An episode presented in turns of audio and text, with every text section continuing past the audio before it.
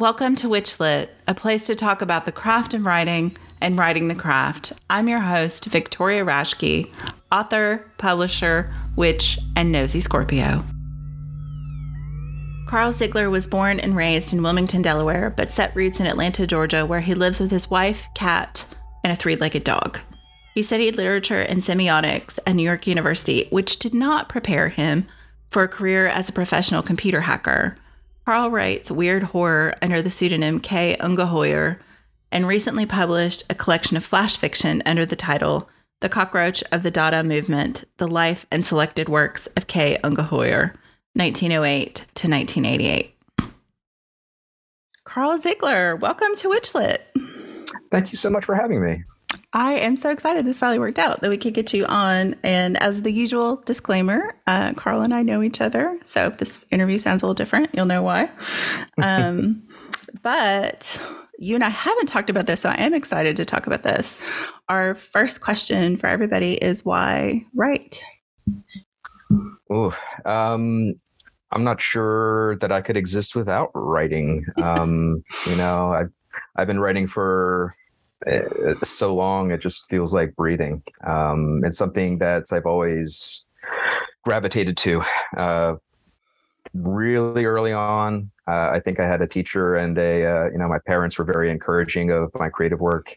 And uh, i just it's always been a part of my life since. Um, mm. you know writing is extremely important to me. Um, just to just to get out specific emotions, um, really engage with myself, um, and really write things that I like to read myself. Um, mm-hmm. You know, when you're creating things that you feel proud of in the end, and you feel like you're contributing to, you know, this creative ecosystem, um, I, I like to be a part of that. Yeah. So, what was the journey from kind of writing for yourself to writing a published book? What did that look like for you?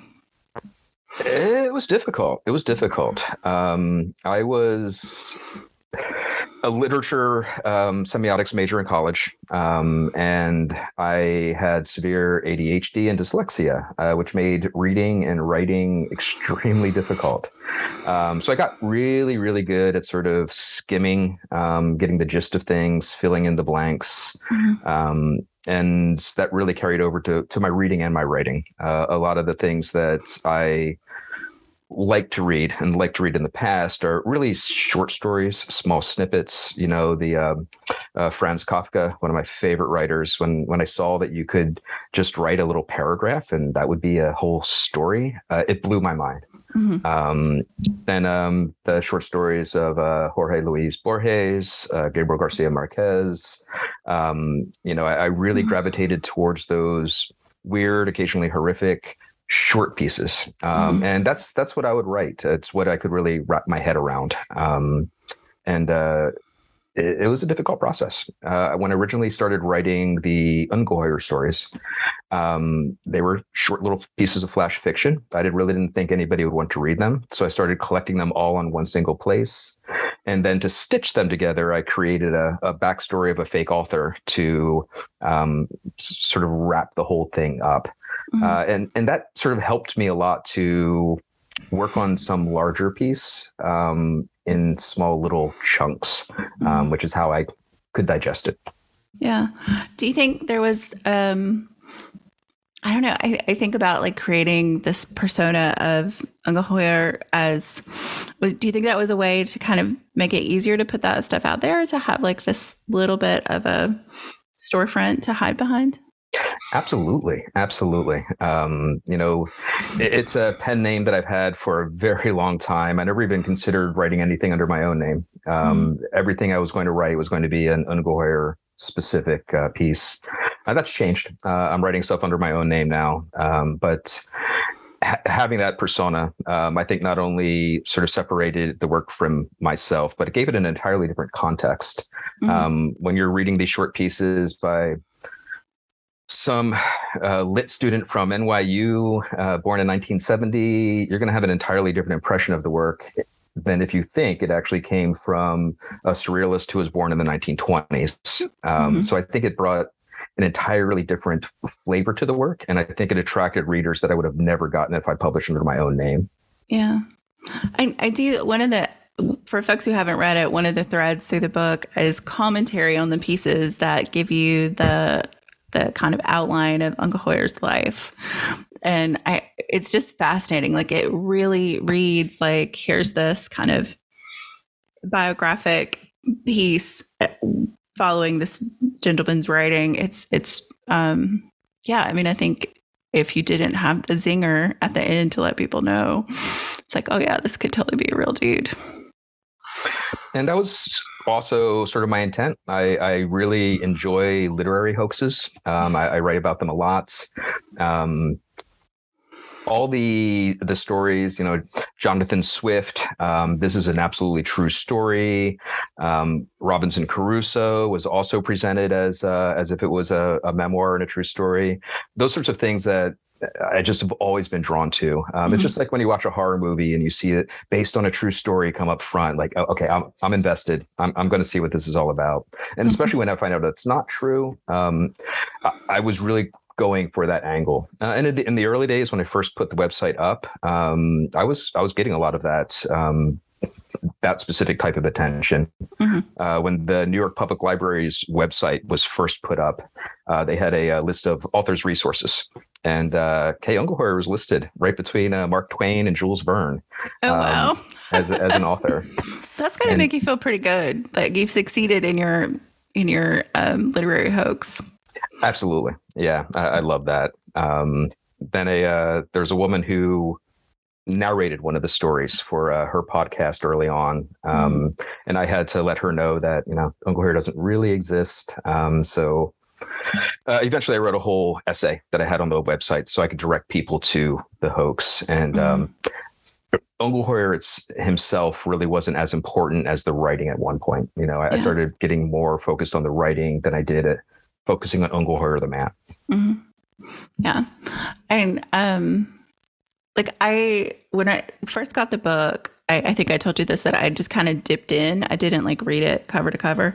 I would just like pick it up and pick a page and read and found it really interesting. I too am a lover of flash fiction. Like I, um, though I write novels, like I uh, for a little while with a group of writer friends, we had like a flash fiction Friday thing, and we would get like a prompt, and we'd have to post it by Monday, you know, from this prompt we got. And um, I love the idea of having to tell a whole story like in this snapshot of a photo, almost like a, taking a photograph. And um, I, I really think, and I think it shows in your book, and I think it shows in a lot of other flash fiction work. There's something about the surreal and horror that works in that format.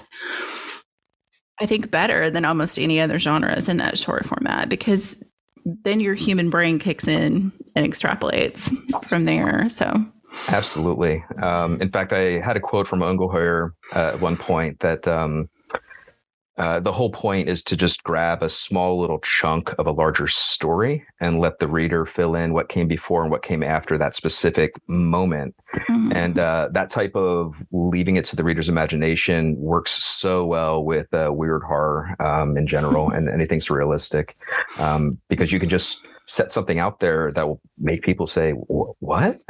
Yeah. And then they just try to answer that question themselves because there's no other information that they can rely on. And often they will scare themselves more than you could have anyway. 100%.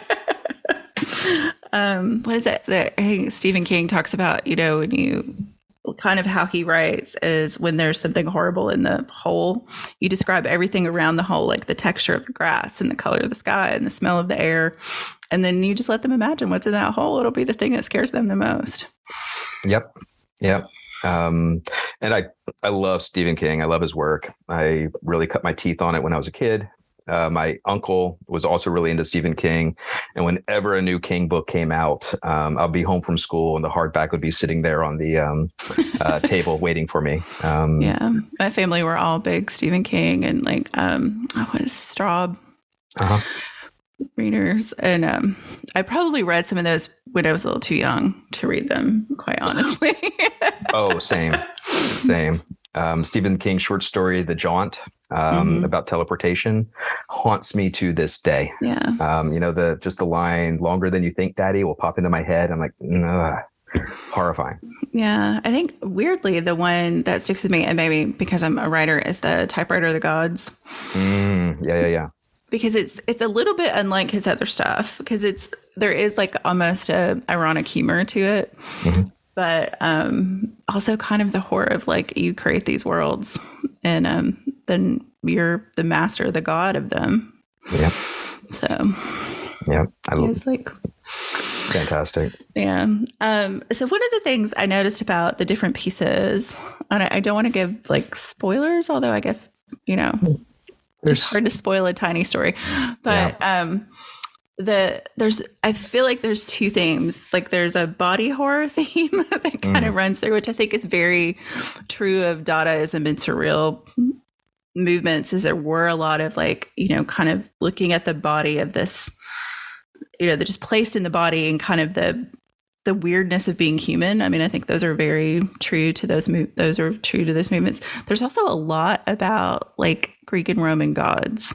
There's a lot of mythology and stuff in there. So you want kind of, I guess, maybe talk about those threads in the work. Yeah, absolutely. Um, so body horror has always been a favorite of mine. Um, uh, again, I for a large chunk of my life, I was more heavily influenced by movies than I was other authors. Um, it was just easier to consume.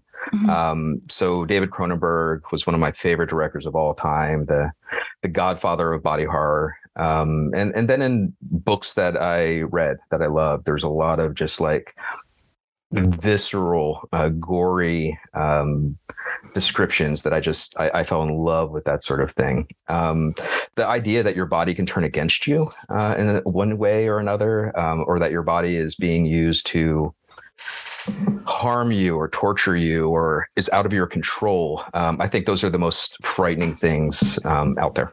Um, so I definitely love to, to to talk about that a bit. And then mythology, um, again, the whole short story concept and being able to just grab little chunks. I devoured mythology uh, as a child, um, especially growing up in a household that was really into New Age occult in the 70s. Uh, my parents were um, Age of Aquarius hippies. Um, I had access to mythologies from everywhere. Um, and I would buy those books up and I could consume them. Um, so those myths have always been very influential. Um, I love the idea of something so unimaginable and large that sort of uh, Lovecraftian co- cosmic horror. Um, uh, I, I, try and pull that in as well. So mm-hmm. um, yeah, I love the myths. Still love the myths. Um, mm-hmm. it's, it's just phenomenal. Yeah. So obviously, because of the theme of the podcast, I kind of want to dig into your uh, occult 70s childhood. sure. Because I think, you know, a lot of folks who come to, you know, either be occult practitioners or cult writers now who are our age, you know, around, you know, Gen X, probably did not grow up like that. A lot of us grew up in either kind of non religious or vaguely Christian or very Christian households. So I, I'm just curious, like how you feel like that influenced your writing early on. How you know the I guess the threads that continue on into your writing now. Yeah. Oh, it was massively influential. Um, you know, my uh, my father was not religious, but very spiritual. Um, and my mother is both spiritual and religious. Uh, so as my sister and I were growing up, they were really adamant about exposing us to every possible religion they could um, and letting us decide for ourselves. My father and mother pretty much grew up with the philosophy that uh, all religions are more or less the same. Um, you know what what you're what you're doing is trying to interpret something that is almost uninterpretable. So mm. different people are going to interpret it in different ways, and they wanted my sister and I to interpret it in our own way. Um, but they were heavily involved in the uh, 70s new age occult um, and that was so much fun as a kid you know when when you get to go shopping with your mother and you come home with two new tarot decks um, I, you just you feel powerful when you're like a nine years old and you think you can like tell the future or control uh, things outside I I loved everything about it. Um, and eventually, you know, I, was following in their footsteps uh, very closely. Um, I really gravitated towards um, uh, Norse uh, mythology and Norse Wicca, um, which unfortunately has been so just tainted and poisoned these days mm-hmm. by just hateful, harmful people. Um, uh, and that was pretty much all my teens. Um, I uh, I fully believed it. It was uh, part of who I was. It was part of my identity. Um, and pretty much until I started to go to uh, college, and it sort of fell off. Um, mm. I think that a lot of people end up rebelling against their parents in one way or another. Um, and my parents really thought that by exposing me to all religions, I would find the one that worked for me. And I ended up becoming an atheist, um, which is probably the worst thing I could possibly be. My, my mother still refuses to hear it. Um, but uh, it's it's great. Both my parents were extremely loving. I grew up in a very uh, loving, encouraging, supportive household, um, which mm-hmm. is a, rarity. Uh, not many people can say that, so I'm extremely lucky in that regard. Mm-hmm. Yeah. So, I mean, I know a lot of atheist witches. So, do you still have like elements that you from like a cult or Wicca or anything that you hang on to that don't have a theist bent to them, I guess. Yeah, I think that it really taught me a um, a respect for nature, mm-hmm. um, a respect for the the physical world around me. Um, you know, I, I, I love the um, pagan statement that uh, yeah, I worship nature. I can prove it exists. And uh, a, a, lot of that sticks with me, sure, and it definitely yeah. influences my writing. Um, there's a lot of ritual in my writing. Um, a piece that I sold for a anthology in um, Australia was uh, one of the first things that I published under my own name, and uh, it was all about this uh, r- ritual that was taking place in a um, uh, old temple, and uh, the massive cult outside and another cult that was trying to stop them. Um, very pulp fiction, uh, very bloody, very gory. Um, but uh, just those rituals, you know, the uh, having that background really lets me write those scenes. You know, I feel like I can speak to that. So yeah, um, yeah it's, uh, it's still heavily influential on my work. Yeah. So um, you have rituals in your writing. Do you have rituals around your writing?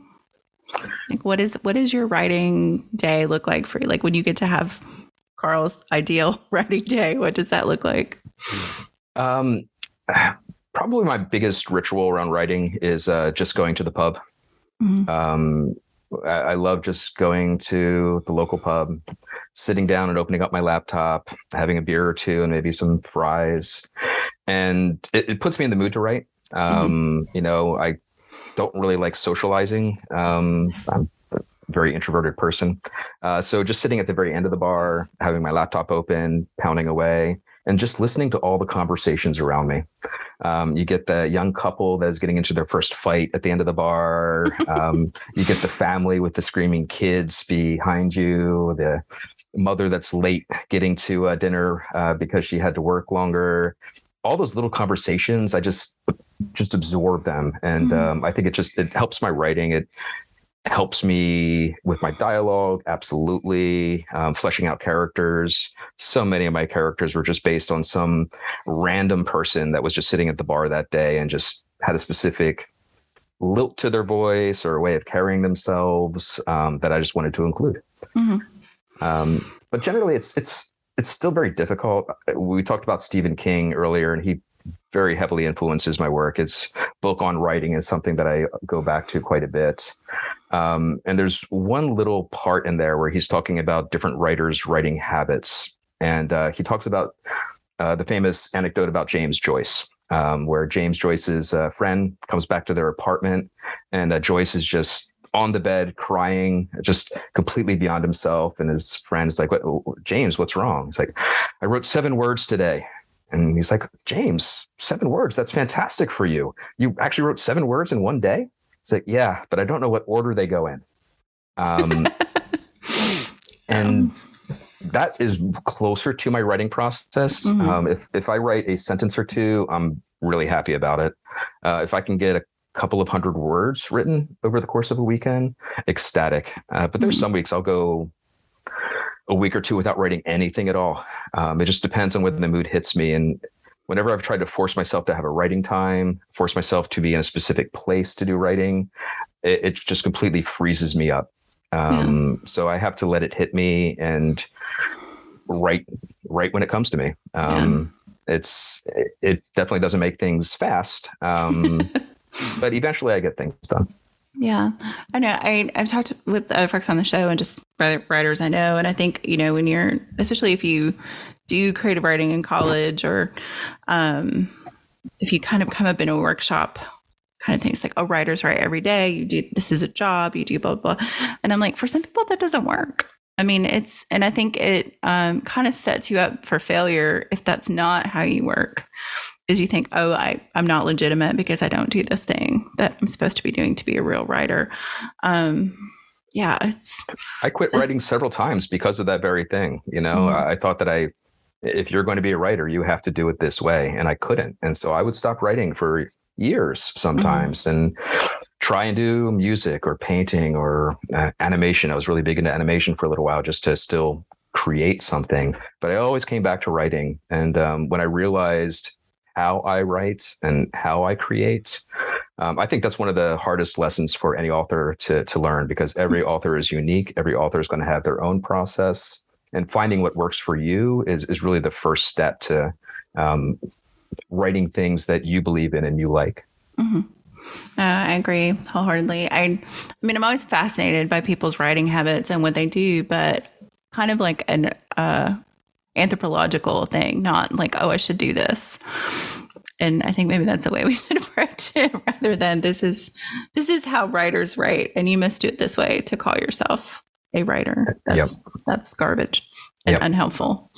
Um, so when you got those stories together. I too write slow, so I empathize with that. I'm a slow writer. Um, but so I know it can take a long time to kind of get to like the groundswell of this is this is ready to maybe go out into the world.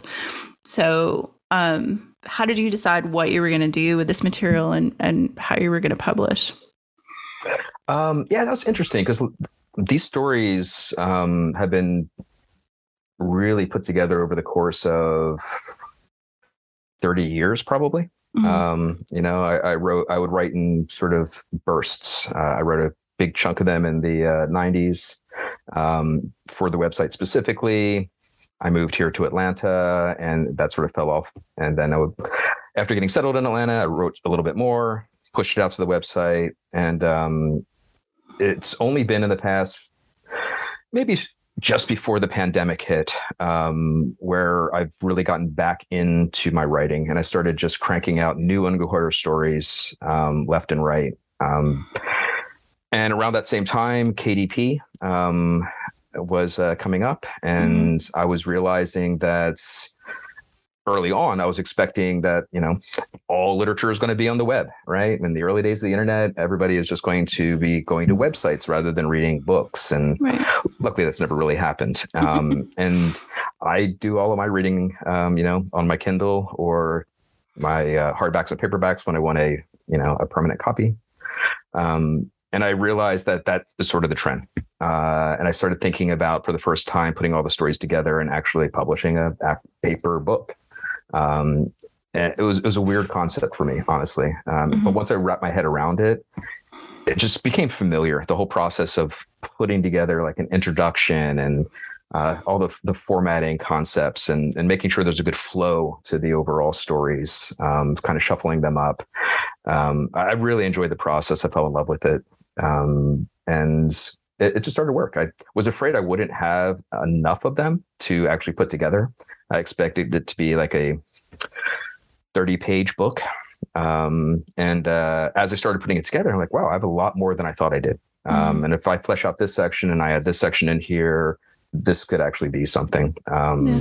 So it was it was a different part of the process, but uh, a really exciting one. Mm. I think as just as a reader coming to it, um, it would be surprising to find out that they were over that much of a period because they seem like a very coherent work. So Thank you. Um, I think they do have a, a very specific voice to them. Um, when I write Ungeheuer stories, I I have a different mindset than some of my mm-hmm. other stories. Um, the failure of uh, Godier's Gate, um, the, the, the ritual one I was talking about earlier for mm-hmm. that Australian anthology, um, it does not fit Ungeheuer's style at all, uh, which is why I published it under my own name. Um, mm-hmm. and, and, that freed me up a lot because when I'm writing Ungeheuer, I think like Ungeheuer, and those are the stories I write uh, when I realized I could write as myself, um, that opened up a whole new world of things where I wasn't necessarily pigeonholed into that that Ungeheuer mindset. So yeah. I definitely have a, a voice that I try to emulate when I write those stories. So it, it's happy to I'm happy to hear that that, yeah. that works in a sense.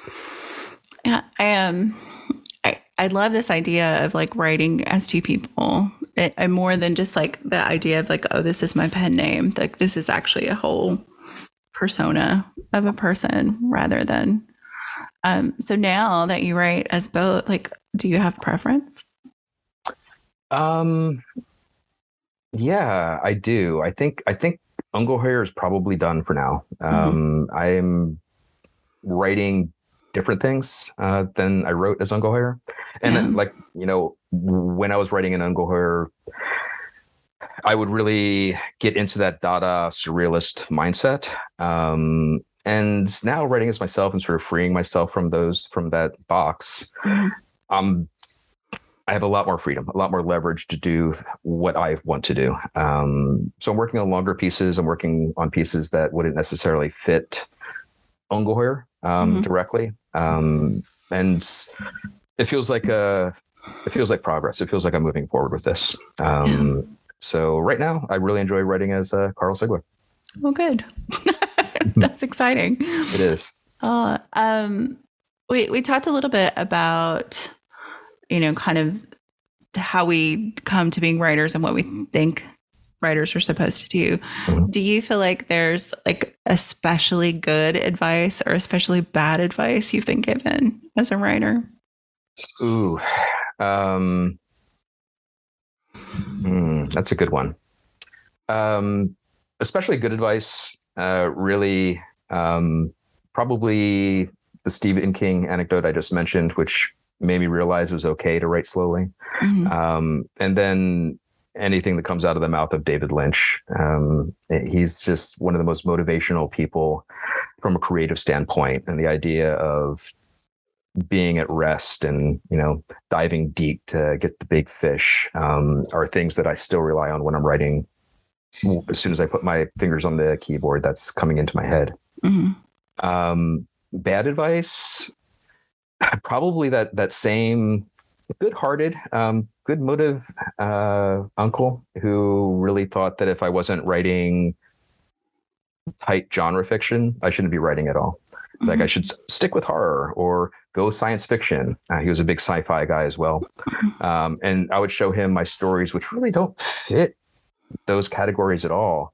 Um, and he was like, uh, "This is good, but you should probably like add a horrifying clown in or something that just would not fit at all." Yeah. Um, so yeah, that was very discouraging in in the early days. Mm-hmm. I know. I do think about genre a lot. Um, like I think most people who write read more widely. I mean, they've obviously have an interest in the genre they write, but they tend to read a lot, you know, nonfiction, fiction, everything around that. And so I always feel like the genre is for the label on the shelf. It's mm-hmm. not for me when I'm writing. You know, like I'll figure out what that label is afterwards, maybe. yep, absolutely. Um, and sometimes the stories I want to tell uh, maybe it's really hard to put a label on it, right? Yeah. I mean, we talk about um, the the weird lit category, which is occasionally also called weird horror, um, and it was kind of a gray space, and and even internal to self-identifying authors and work of quote weird lits. Um, it's just a wide spectrum of different things that are going on. Um, and I agree. I, I, try not to think in any of those terms. I just kind of get a random idea in my head and I just keep on expanding on it. Um, yeah. Usually it's just a, maybe just a single scene. Maybe it's the name of a character. Um, you know, the story I'm working on now um, was about a giant finger that just appeared out of the uh, sky pointing at a house. And um, and that was that was just the idea that popped into my head. And it's very kind of like Monty Python, God pointing his finger down. Um, and then I started fleshing that out. The uh, little girl who lives there and how she grows up with this finger pointing at her house, and um, you know, I, I try and start off with just an idea, and then I just see where the story goes. And at the end of it, maybe it's going to fit a genre, maybe it won't. But uh, mm-hmm. uh, the story is what it it's going to be. It, it yeah. pretty much. I'm just sort of a a vessel carrying the story out. A lot of times, I don't even know where it's going. Yeah. I know. I think about that too. Like I have jokingly described sometimes writing as channeling because like I mm-hmm. don't necessarily know where it's coming from. Like it's obviously me mm-hmm. somewhere, but you know, sometimes these people just feel like they're already real and you're just telling their story. Absolutely. Absolutely.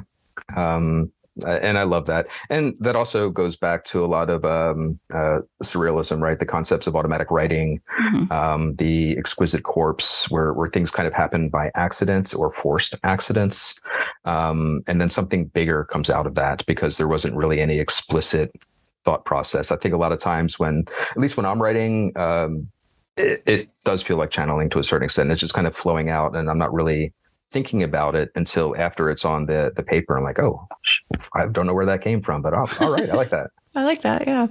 Or my favorite is when I have a character who I think has a purpose in the story, and then it turns out that their purpose is completely other than what I anticipated. Mm-hmm. Oh, or uh, I I've killed so many characters, um, and not like as part of the plot or story, but just realizing that this character is completely superfluous. It's not really mm-hmm doing anything here, and, and I like them. Um, so I have a whole slush box of stuff that I cut out of stories mm-hmm. um, that I can go back to and see if they fit in different stories. Um, yeah. So I'm hoping this one, the brother of the uh, one character in the this other story I'm writing, didn't work out at all. Uh, but I think he's going to have a place in the next story idea that I'm working on. Yeah, that's right. When I, because I'm working on a novel, and I always have like a second document behind it where I like if I excise something, I was like, I don't want to throw it away. So I just put it in this other document, which becomes becomes kind of weird to read over the course of writing the novel. But I always feel like you just don't know there might be gold in there somewhere. Don't throw it away. So absolutely. Absolutely. Um, so what um like now like if Ungeheuer is kind of done for now at least like what what do you hope readers get from this book now? And kind of how would you want them to kind of shift to reading your work i guess so it's like what hmm. what do you hope your audience takes away from those stories and what is that different than what you want them to take away from your own the stuff writing under your name that's good that's a good question i, I think that um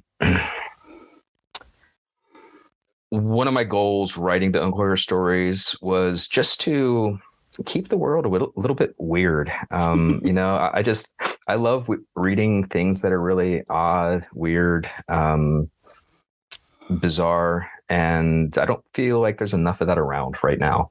Um, so again, I'm trying to write things that I would want to read. You know, the um, Gabriel Garcia Marquez stories, like the man with the enormous wings, um, was just so influential on me. Uh, you know, just this potential angel, or maybe just a man with uh, wings, shows up on a beach and becomes just a um, a local sideshow attraction, um, and just just odd. That's just so so weird. I love everything about that. Um, and you just don't see stories like that these days. So Ungeheuer is my attempt to just add a little dash of weird into people's day. Um, I think reading the Ungeheuer stories the way you did, just uh, most of them are only two or three paragraphs tops. They might not even fill a full full page, and there's not necessarily an overall arc. So opening it to a random page and just reading what's there is, is exactly how I would recommend that. Um, my newer stuff i think is very similar. You know i still have mm-hmm. that goal of adding something weird to the world. Um, I, I, really I, I, love that stuff. So i think that um, the the work i'm doing now is a little bit more complex a little bit more fleshed out. It's it's longer right? I mean there's the actual plot there's actual characters that are interacting with each other for a long period of time. Um, so i'm hoping that uh, it's going to be something that you can really dive into a little bit deeper than you can with the Ungeheuer stories because it is just flash fiction. Um, and maybe provides a little bit of a richer, weird experience for people. So I see it as sort of a, a next step, a growth of what Ungeheuer's original voice was, uh, with the freedom to not necessarily be tied to that persona. Yeah. Great. So you, I set you a question. So you know we have a game of chance at the end for your no. last question. But before we get to that, do you want okay. to talk about what you have coming up and let people know how to get your book or get in touch with you or follow you um, on all the socials or whatever? All the socials. Um, yeah. So my uh, the work that I'm currently working on, it's barely in first draft mode. It's going to be a while before I get that out. Uh, when I do, I'll definitely be posting it on, on my Ungeheuer socials. So I still use Ungeheuer as my primary author's profile. Um, so on Twitter, that's at k dot. No, just k Ungeheuer. Um, Instagram, the same. It's going to be at k Ungeheuer across all the platforms. Mm-hmm. Um, you can also uh, go to the website directly. It's uh, cockroach.org, just like the bug.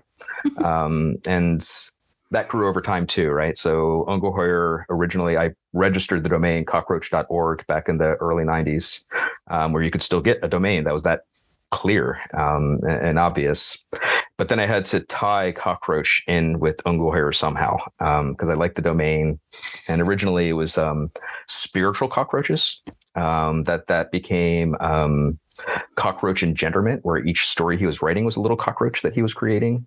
Um, and finally, the most recent incarnation is um, part of his backstory, where he was just a kid tagging along with all these Dadaists and Surrealists in Berlin, and uh, they nicknamed him the Little Cockroach because um, he was mm-hmm. always around. So much better than the other two. so much better. And kind of um, fluid. I mean, like it just slides into the book, and you're like, oh yeah, that totally makes sense. Yep. So. Um, and th- that was a relatively new incarnation too. Um, mm-hmm. When I was going through and revisiting all the old work and rewriting it for for the publication. Um, so yeah, cockroach.org. Uh, you can go directly there. Uh, you'll see how to contact me. You'll also see all the links to all my socials as, as well. And uh, you can also email me. Pretty much anything at cockroach.org will get to my inbox. Um, so Kate Ungeheuer at cockroach.org is, is typically uh, what I give out to people. Great. Um, and we'll have all those links and stuff in the show notes so people can find those pretty easily since, you know, sometimes listening does not translate to remembering yep. those things. So for the last Ungeheuer? Yeah, Ungeheuer is um yeah, before before I started recording, Karl, I was telling Karl I've been studying German as kind of my pandemic project, and um, it was it was fun to dip into the book and go, oh, I, I don't have to go look these up. and Ungeheuer is like monstrosity, right? Like that's kind of the yeah. translation. Which so back in the um, early '90s, I was hanging out at a tattoo shop quite a bit. I was just a regular there, and um, the tattoo artist was named Carl with a C. I'm Carl with a K. Um, so to not mix us up, he was just Karl, and I just went as K. So people just call mm-hmm. me K. Uh, and things got a little bit crazy at the tattoo shop. There's a lot of drinking going on, and um, eventually I got nicknamed K Monster in the um, tattoo shop. Uh-huh. then you know I'm German. I took German. I love German. Monster became Ungeheuer, and K Ungeheuer became that new persona. There you go. Uh, we um also being German family, we have a lot of Karls with K in my family too. So the only way to spell it. What's a C? What's a C? yeah. All right. So for our last question, I'm going to roll the little die. This lovely polyhedral set, a D&D set.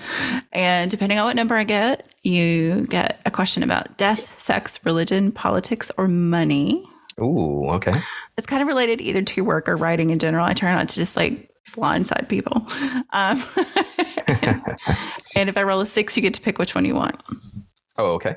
So, and um, there are pretty much no other rules. Oh, okay. So, for politics. Politics. Which is a discussion you and I have had a lot about, not on this, not on this interview, but in general. Yeah. Um, so, do you think that writers have political obligations? And if they do, what would those be? Um, it's a great question. I I think everybody has political obligations in some form or fashion. Uh, period. We we live in a society. Um, we're in a society to support one another, and I think that um, writing and, and, art in general uh, can't help be political in some form or fashion. Um, generally speaking, I, I, know it affects my work quite a bit. Um, I, I, look back at that age that I love, um, the uh, Dadaists and Surrealists in Berlin in the um, uh, twenties, and how um, quickly uh, that just completely changed from these beautiful, weird, crazy um, artists and people to Hitler's brown shirts um, walking through and, and the fascism um, that really capitalized on um, calling these people decadent and perverse. And, mm-hmm. eh, you know, seems like a lot of the same stuff's going around these days too. Um, I also write horror. Um, politics right now is kind of horrific. Um, so I think that everybody really has an obligation to be political in some form or fashion. Um, a decision to not be political is still a decision. Um, and I think artists in general can't help but have it reflect in their in their work in some form or fashion. Um, a lot of my work is about power struggles. Um, a lot of my work is about people that are maybe oppressed in some form or fashion, um, or experiencing a really horrible situation and how to deal with it. Um, and, and, I think that the, that type of writing gives people exposure to those emotions before they have to deal with it in a real world. Mm-hmm. Um, and again, I think that ties in with uh, politics directly, especially when so many population of people are under threat right now, uh, like literal physical threat. Um, it's uh, yeah, I, I think absolutely, absolutely. Yeah. I, me, me too. Obviously, I probably wouldn't have asked that question. Um, but I, it was funny you bring up the Dadaists and the Surrealists because I was thinking about that um, before we talked. I just kind of uh, did a little refresher because it's been a hot minute since I'd read up on Dadaism Surrealism and uh, was reminded that you know they became decadent and perverse to the Nazis, but they were also a reaction to nationalism before that.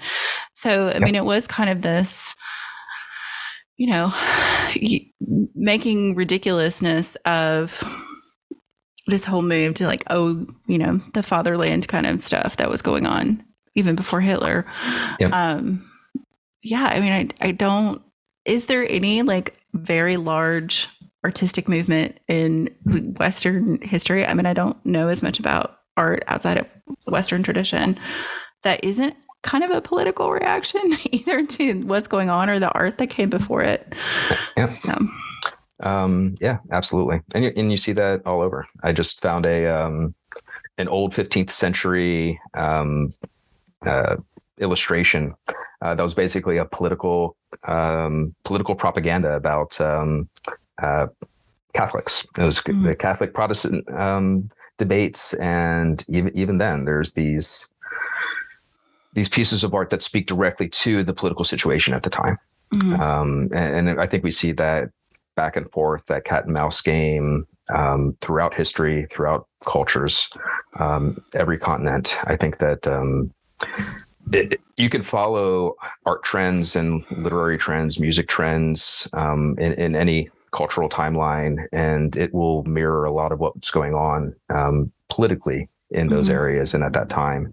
Um, and I think it's part, it's part of that that record, right? It's, it's part of a better understanding of the context of the time uh, by seeing what art was being created then too. So yeah. um, we have an important place in history, and uh, I think it's important to respect that. Mm-hmm.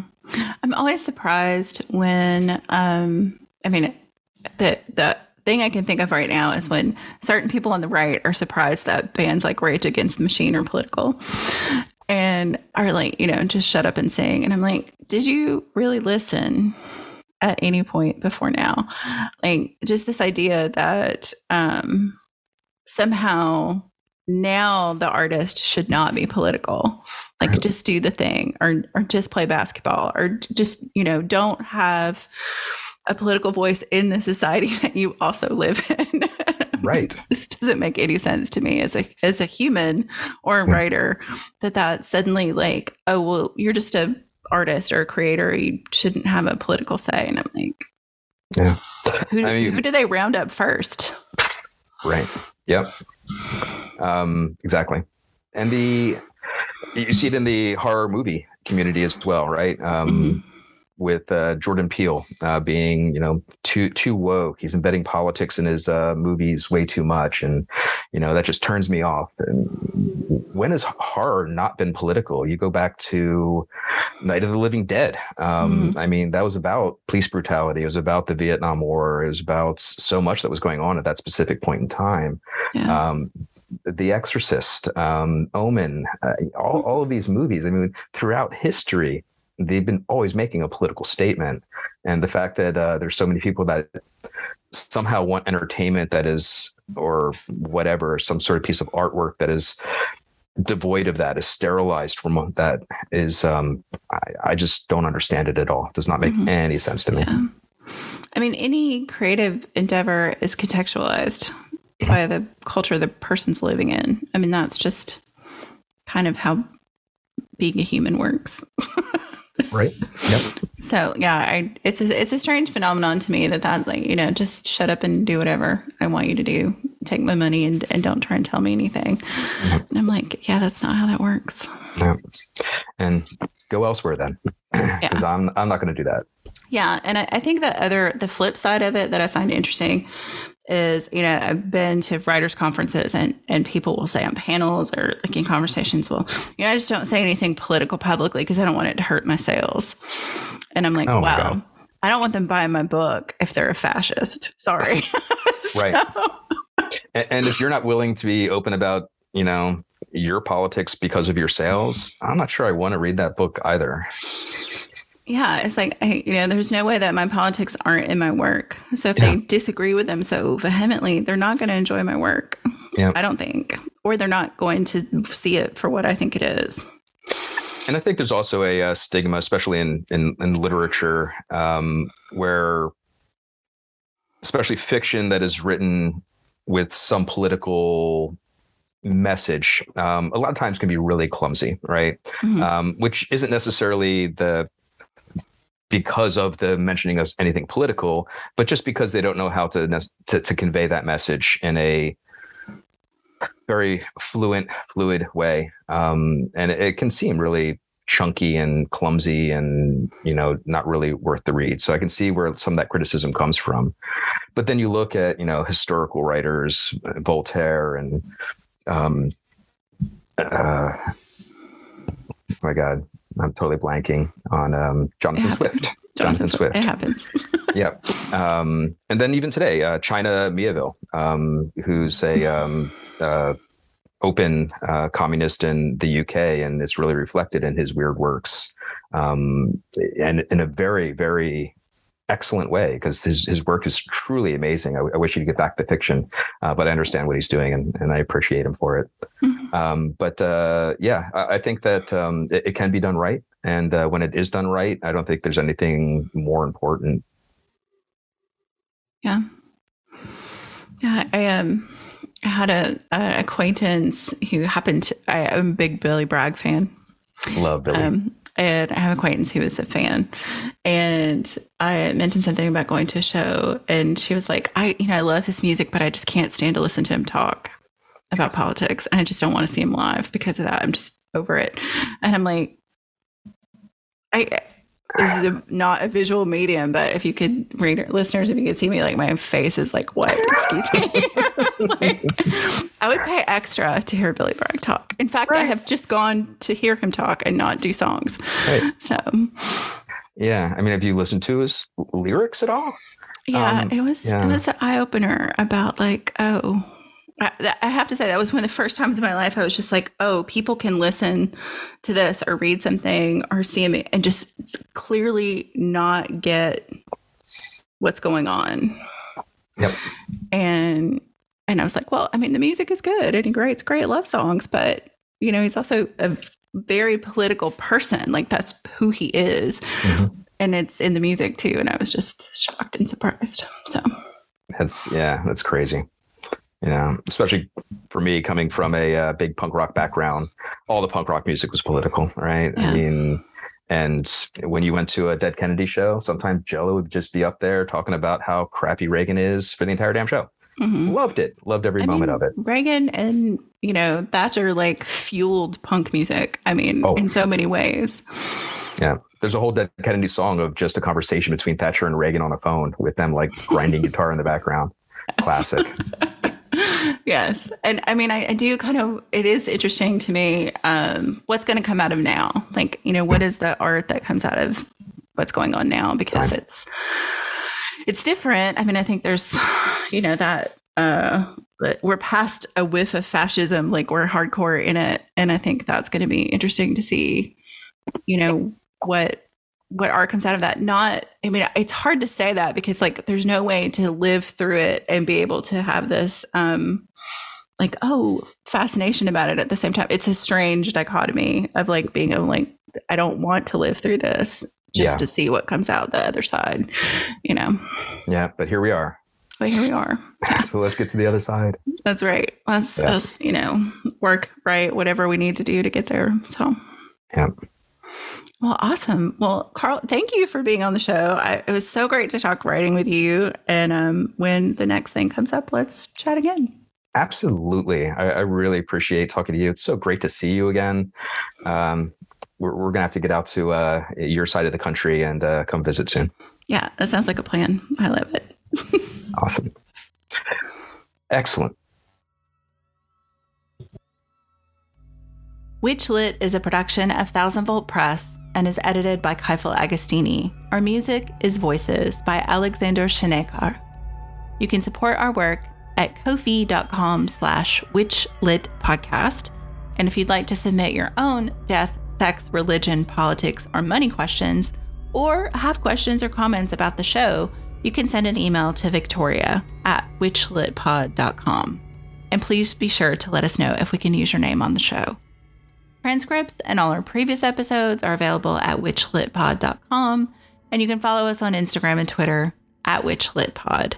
If you enjoyed this episode, please subscribe and consider giving us a rating or review wherever you listen to podcasts.